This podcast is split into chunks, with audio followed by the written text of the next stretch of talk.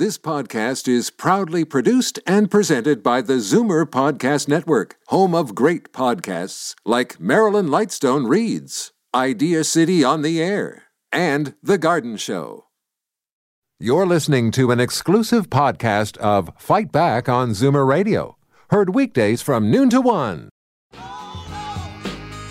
Fight Back with Libby Znaimer on Zoomer Radio with guest host Jane Brown. Libby returns on Thursday. If you've been receiving the Canada Emergency Response Benefit over the course of the pandemic, you will likely have learned by now that it's taxable and that the government will be issuing a T4A slip for it. Will you have the money set aside to pay back the tax owed on CERB, which has been given out as a tax free payment of $2,000 a month? This is just one of many concerns Canadians have had when it comes to managing money during the pandemic. So we thought we would turn to Allan Small, Senior Investment Advisor with Allan Small Financial Group, HollisWealth, for some answers. Allan, hi. How are you? Uh, very well. How are you? Have you been well? You've been staying safe? Yes, everything's been, everybody's great. My kids are great. Family's great. Uh, happy things are starting to open back up a little bit. So excited to uh, get get back to uh, some sense of normalcy. Well, and that's the most important thing, isn't it? When your loved ones are well and you're well. I mean, that just means that everybody is practicing uh, the guidelines around this and trying to stay as safe as they can. That's right, for sure. Let's talk about the CERB and paying taxes on it. Well, the CERB, as you've said, it is taxable. I think um, some individuals, at least at the beginning, uh, when they first started to receive it, I don't think they knew this. You know, unlike most people, when you get, you know, your paycheck, you get taxes taken off right up front. With the CERB, you get the full amount of two thousand or five hundred per week, two thousand per month, and then at the end of the year, you're going to have to settle up with the with the government. And I know there have been uh, uh, some slight changes regarding taxation. I believe federally anything less than 48.5, if I'm not mistaken, you're looking at paying back about 15%. So if you're getting the full $8,000, you're looking at about $1,200 uh, taxes that would have to be paid back. Uh, and then, of course, you have, depending on where you live across the country, what province you live, there are provincial uh, taxes as well. Here in Ontario, I believe uh, roughly another just over $400 will be paid. So about 1600 of that 8,000 if you're receiving the full amount. I think Quebec is probably the highest province, I believe, and they're looking at paying an extra 1,200 on top of the 1,200 they would have to pay from a federal standpoint. So they're paying a little bit more than we are here in Ontario. So overall, there's definitely some management of, uh, I guess, the money that you're receiving. Some, I guess, some management is necessary, some budgeting to make sure that you have the funds to be able to pay it back if you are receiving uh, the uh, the full amount. And of course, keep in mind for for some individuals, if this is the only money that you will be receiving, obviously the, uh, you're for every individual you're tax exempt up to roughly twelve thirteen thousand. So if the eight thousand is everything that you receive, right. then you actually will be fully exempt and won't have to pay any tax. So just depends. Everyone's situation is different. Is that why, Allan, that the government did not take tax off CERB to begin with? Be- because so. everyone's different? So. Yeah, exactly, exactly. And I think it makes sense for everybody to settle out come April. And we don't know, or I should say the government doesn't know everybody's tax situation. And of course, they wanted to get the money out as quickly as possible. And that's why over the past few months now, we've been hearing about a number of cases that have popped up where individuals have been getting CERB or other, uh, uh, I guess, government programs and receiving the money, and perhaps they should not have received the money. And so there has been, uh, I think, a lot of talk about these individuals giving back their CERB or paying back some of these uh, the monies that they've been receiving that they shouldn't have. So a lot has been going on over the past, oh, let's call it last couple of months. Right, and that will all uh, figure its way out, I guess, in the new year, right? As all of the income tax slips are sent out to everybody by the end of February. Yes, and I think the government has done a lot recently to tell people listen, if you're getting money and you shouldn't be, you know, at, at some point we will be, you know, coming after that money, mm-hmm. and uh, there could be could be some some fines to pay and other other ramifications that the government might uh, might go through with. So they're really trying to get people uh, that don't need the money to, to pay back the money that they received, either in error uh, or just people no longer qualify any uh, and they're still receiving the money. So there could be a lot of scenarios that have played out. But the bottom line is, if you don't need the money, please give it back because uh, someone else may need the money. And as we know, the government is doesn't have a lot of money right now. They have uh, high debt levels and they are running a pretty large deficit as we speak.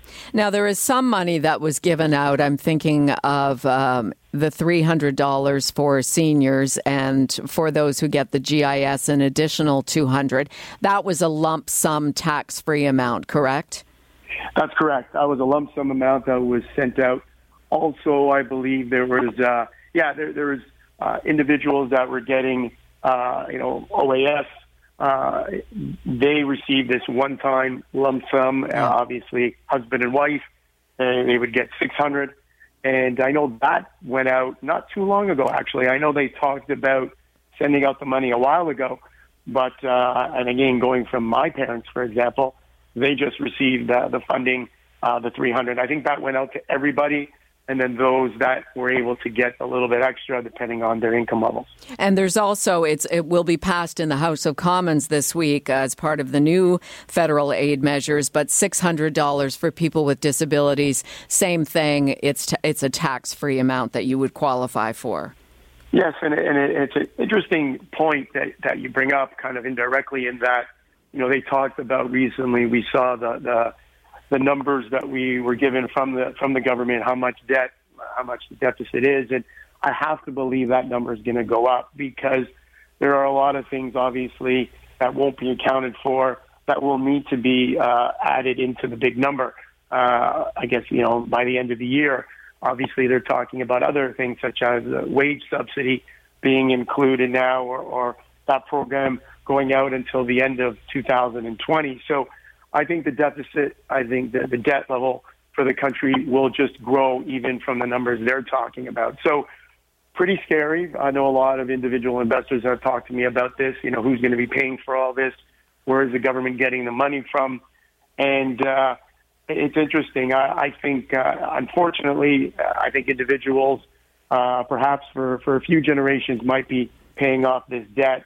And uh, that's the unfortunate part. But obviously, you know, people needed to have this money to get by yes. during this difficult time. There was just no other way around it. Well, interestingly, the, the picture you paint of the federal government's finances is reflected for individuals who are now having to go into their investments, line of credits, even taking money off their credit card. It, it's a real desperate time for a lot of people.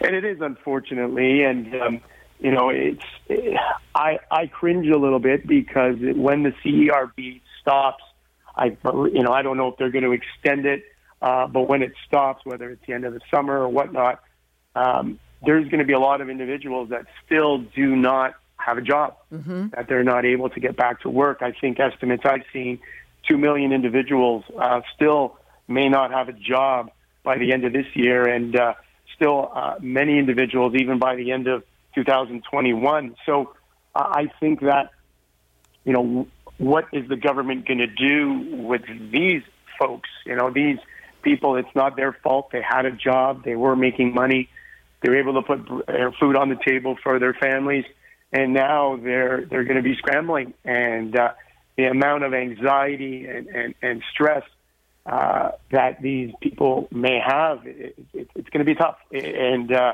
and that's why since day one, I've always said, you know, whether speaking on radio, TV, et cetera, you know, it's not so much physical health versus economic health, et cetera. I think a lot of people uh, talk to a lot about, well, we need to do this now because, you know, we needed to, to uh, shut down everything. And I've always said it's the whole package, you know, the economic health and the physical health and the mental health. It's all one and the same, and one leads to the other. If your economic health is in jeopardy, that will be stressful, et cetera, mm-hmm. which will lead to a deterioration in your physical health. So I think it's all one big thing, and we had to shut down. That was necessary.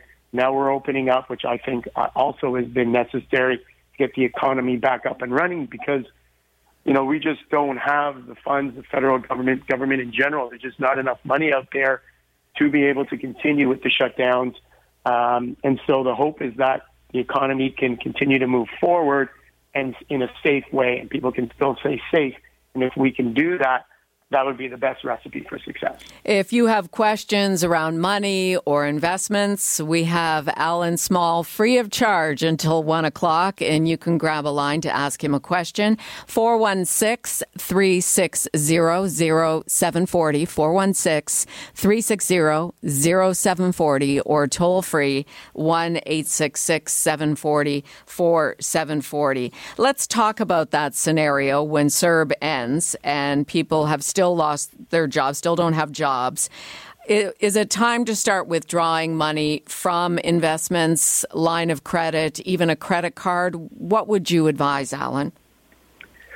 Well, hopefully, for it's not many people that will have to do that, but it sounds like it might be. And uh, obviously, drawing from one's investments is probably the first place people go to, whether it be their tax-free savings accounts, which many individuals have used as an investment vehicle, but also as a bit of a slush fund. And I think that's where you kind of start any monies that are outside of a registered plan, a RIF, an RSP, et cetera. Um, that's probably where you would start. Although drawing money from your uh, uh, registered plan, you know, because you're not working, obviously not paying a lot of tax, when you pull it out, the amount of taxes you'll be uh, you'll be hit with or have to pay on the money withdrawn will be less. So you can still use your registered plans if you have to. But overall, I think that for many, what they'll probably start with is starting to withdraw money from a slush fund that they may have, uh, a bank account or a tax-free savings account, and um, hopefully they can manage that. And I think that's where the advice of an investment advisor comes in, depending on each individual situation. You know, how, what are they doing? Do they have a job? They're just laid off temporarily? Are they planning to go back? Has their has their company completely shut down? Are they trying to, you know, move to another industry? Everybody is, is going to be in a different scenario. So I think it really just depends on each individual person where they look to tap into first, whether it is I, I, hate to use a credit card just because the interest rates are so high. Oh, in some, some cases, have, uh, 26, 28%, right? Exactly. You know, whether or not they have access to a, a secured line of credit, perhaps that rate, uh, you know, uh, could be used. Usually they're obviously much less. Maybe today's with interest rates as low as they are, maybe, you know, two and a half percent or something like that. So there are places to go, but definitely you want to set up a, I guess, uh, uh, you know, kind of a, a, I guess a list of where to go first, what to use first. And I think, the help of an individual uh, investment advisor can, can can help those out there with that uh, that decision making. We have Allan Small with us, senior investment advisor with Allan Small Financial Group, HollisWealth, to talk about money issues during COVID nineteen. Allan, the financial market market has come back a lot. It's almost come back all the way since the plunge of late February and March. Have you been surprised how quickly it's recovered? Uh, you know, and that's a great question, and I think many people uh, have been surprised. Uh, I was always of the mindset that what goes down quickly probably can come back up quickly, and, and vice versa sometimes. So, no, I, I guess I was not surprised to see the rebound. Uh, I was actually surprised to, to hear many people talking about how it would take years to make back what was lost in really maybe three or four weeks. And I always said that to me, you know, I, I did not, I, I never really put a time frame on it saying it will be back in two months or three months. I, I never do that. But it wasn't surprising to me that the markets had more of a, what we call a V-shaped recovery. So uh, a very hard slope down followed by a just as quick slope up, kind of making the letter V. Some people talked about more of a U shape, so more rounded at the bottom, or a W down, up, down, up you know, depending on which shape you're looking at. But overall, for me, I, I look at it as the economy was in fantastic shape going into uh, uh, this this situation, COVID, virus, etc. And it was firing on on, on a, a lot of cylinders, and coming out of it, I'm hopeful, and I think government is hopeful, and I think we're all hopeful that we can get back to where we were. So, not surprised, but I think many people have been caught off guard because, you know, like we said, there's still a lot of jobs uh, lost out there. There's still a lot of negatives out there, and you know, individuals are just surpri- uh, surprised just to to see, you know, what you know everyday life looks like, and to see the stock market uh, as high as it is. So I think that is the confusing part for many. Yeah, please comment on that. Uh, the, the, the markets are doing really well despite the fact that we still have this global pandemic. Is it all based on hope that it will be resolved quickly? I think a lot of it is based on hope. I think the market, keeping in mind it looks forward, uh, you know, sometimes six to twelve months. In this case, I think the market has been looking forward maybe a few months at a time. So I think hope, this idea about all these vaccines that uh, I think well over a hundred now that are uh, you know, being in different trials, different stages. Some of them are already being tested on uh, in human trials on humans, which is fantastic. Some uh, already entering the final phase uh, at the end of this month for testing, you know, thousands of, of individuals. So I think a lot of it is based on hope, but there still is a lot of what we're seeing with the markets has been based on central banks, Bank of Canada, the Federal Reserve in the U.S., European Central Bank. These institutions have pumped in trillions and trillions of dollars into their economies, and that has really helped backstop the, the, the stock market in general. And when individuals look at the gap between what's happening, you know, on Main Street versus what's happening on Bay or Wall Street, the difference, that makeup is really central bank activity. And the fact that the central banks have reacted, they've cut interest rates to basically zero, they've pumped lots of money into the economy. They are just saying that they're not going to let this economy fail. They're not going to let things go down, not on their watch. And so they've basically put in a floor to, to the markets, to the economy, and they're ready to act if necessary. And I think that has been the difference. That has been the force to gap uh, between you know what we see, the job losses, and what we're seeing on the other side, which is a much higher stock market. The difference between the two has been liquidity, which has been provided by central banks. Allan, we just have three minutes left. Uh, there are a lot of us who did not lose our jobs, who continued to be paid, who have not gone on vacations, who for a long time did not go out for restaurant meals, and ended up, ironically, having a bit of a slush fund as a result and having a bit of a pandemic savings, so to speak. What is the safest way, the best way to invest this extra bit of money that some of us may have accumulated?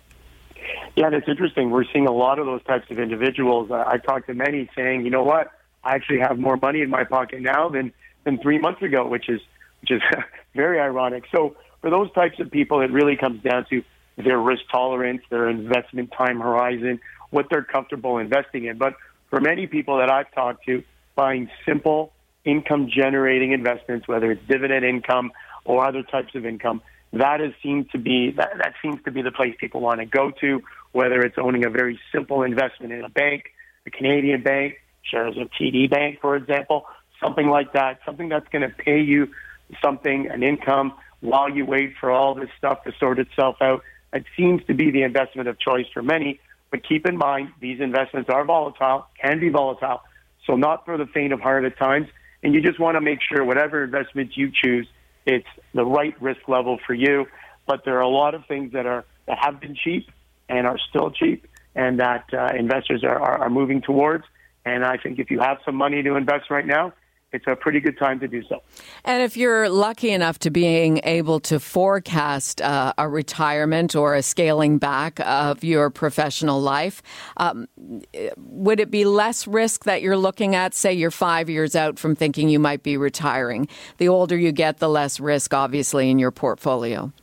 That's right, and that's the rule of thumb. As you get closer to retirement, uh, or as you uh, as you get, I start to get up there in terms of age, people in general tend to take the, the less volatile route. But again, everybody is different.